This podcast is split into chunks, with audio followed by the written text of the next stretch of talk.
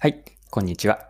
いつもありがとうございます。パーソナリティのアクシスという会社の代表をやっている多田翼です。この配信のコンセプトは10分で磨けるビジネスセンスです。今回の話は何かというと、コンサルティングです。コンサルタントが求められる役割を掘り下げて、一緒に考えていければと思っています。コンサルタントが求められる役割とは何でしょうか？それでは最後までぜひお付き合いください。よろしくお願いします。はい。え今日はコンサルティングについてです。コンサルティングで求められる役割は何かなというのを整理したときに、私は5つに集約されるなと思いました。で、この話をしようと思った背景、まずきっかけから簡単に共有をさせてください。私は以前に最後会社員として Google にで働いていたんですが、Google を辞めて独立をしてから今もなんですけれども、主な仕事、業務というのがコンサルティングなんです。これはクライアント企業、特にベンチャー企業がやや多いんですけれども、企業へのコンサルティングをやっています。事業戦略とか、マーケティング、プロダクト開発、プロジェクトマネジメントといったようなコンサルティングです。で、もともと思った時にですね、独立をした当初というのは、コンサルタントになるつもりはあまりなかったんですね。少なくとも自分がコンサルティングをすることが目的で独立を決めた、まあ、Google を辞めようと思ったわけではなかったんです。まあ、とはいえ、振り返った時に、クライアント企業から求められることを自分が期待されているのは何かというと、俯瞰して一言で言うとコンサルティングなんですね。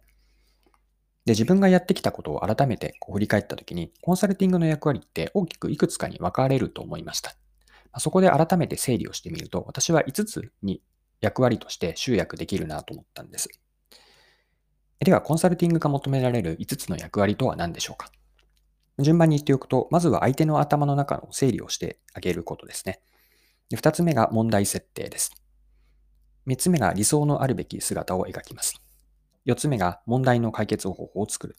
4つ目が実行です。まあ、以上の現状や頭の中を整理する。問題の本質を見出す。理想のあるべき姿を描く。問題の解決方法を作る。そして実行する。まあ、このいずれか、または複数あるんですけれども、どれかには、え当てはまるなと思っていて、これがコンサルタントが求められる、クライアント企業から求められる5つの役割です。最終的には5つそれぞれを通して成果を出す。フィーに対してそれ以上の期待よりも、期待は少なくとも満たして期待以上の成果を出すことがコンサルティングで求められることです。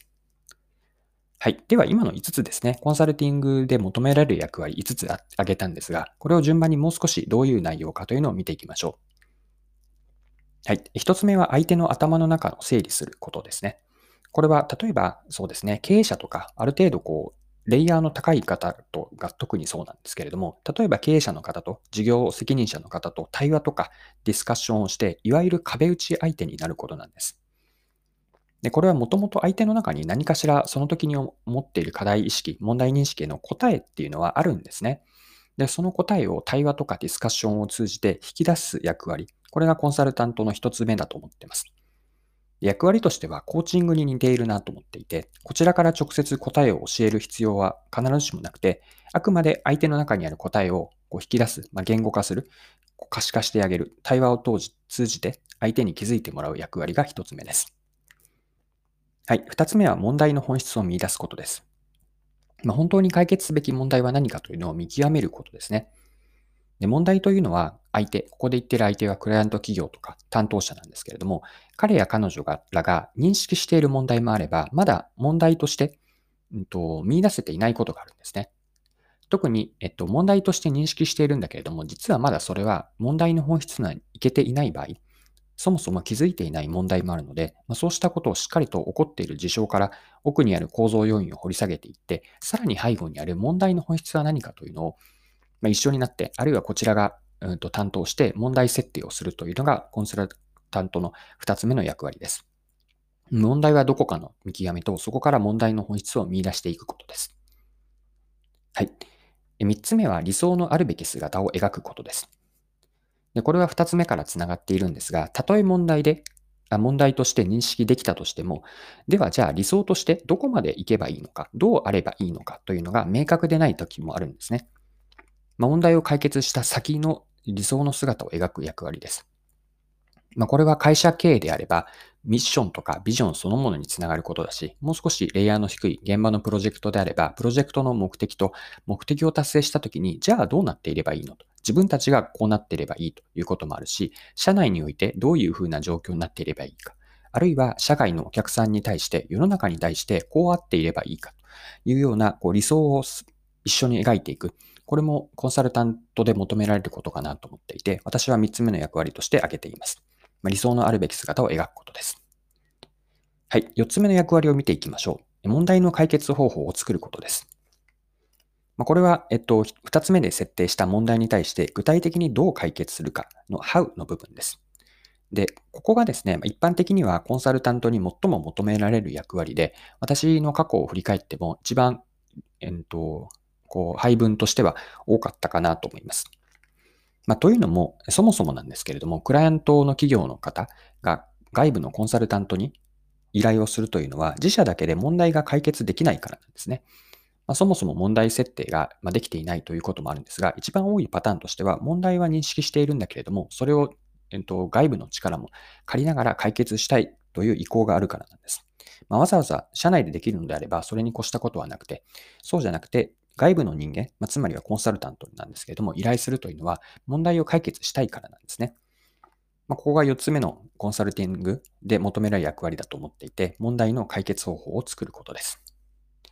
はい。で、5つ目は実行です。まあ、作った解決方法の実行までの支援ですね。あるいは、うんと、コンサルタント自身が実行をリードする。例えば、プロジェクトになったとして、そのプロジェクトのプロジェクトマネージャーの役割を果たすというのがコンサルタントが求められる実行の部分ですね。5つ目の役割だと考えます。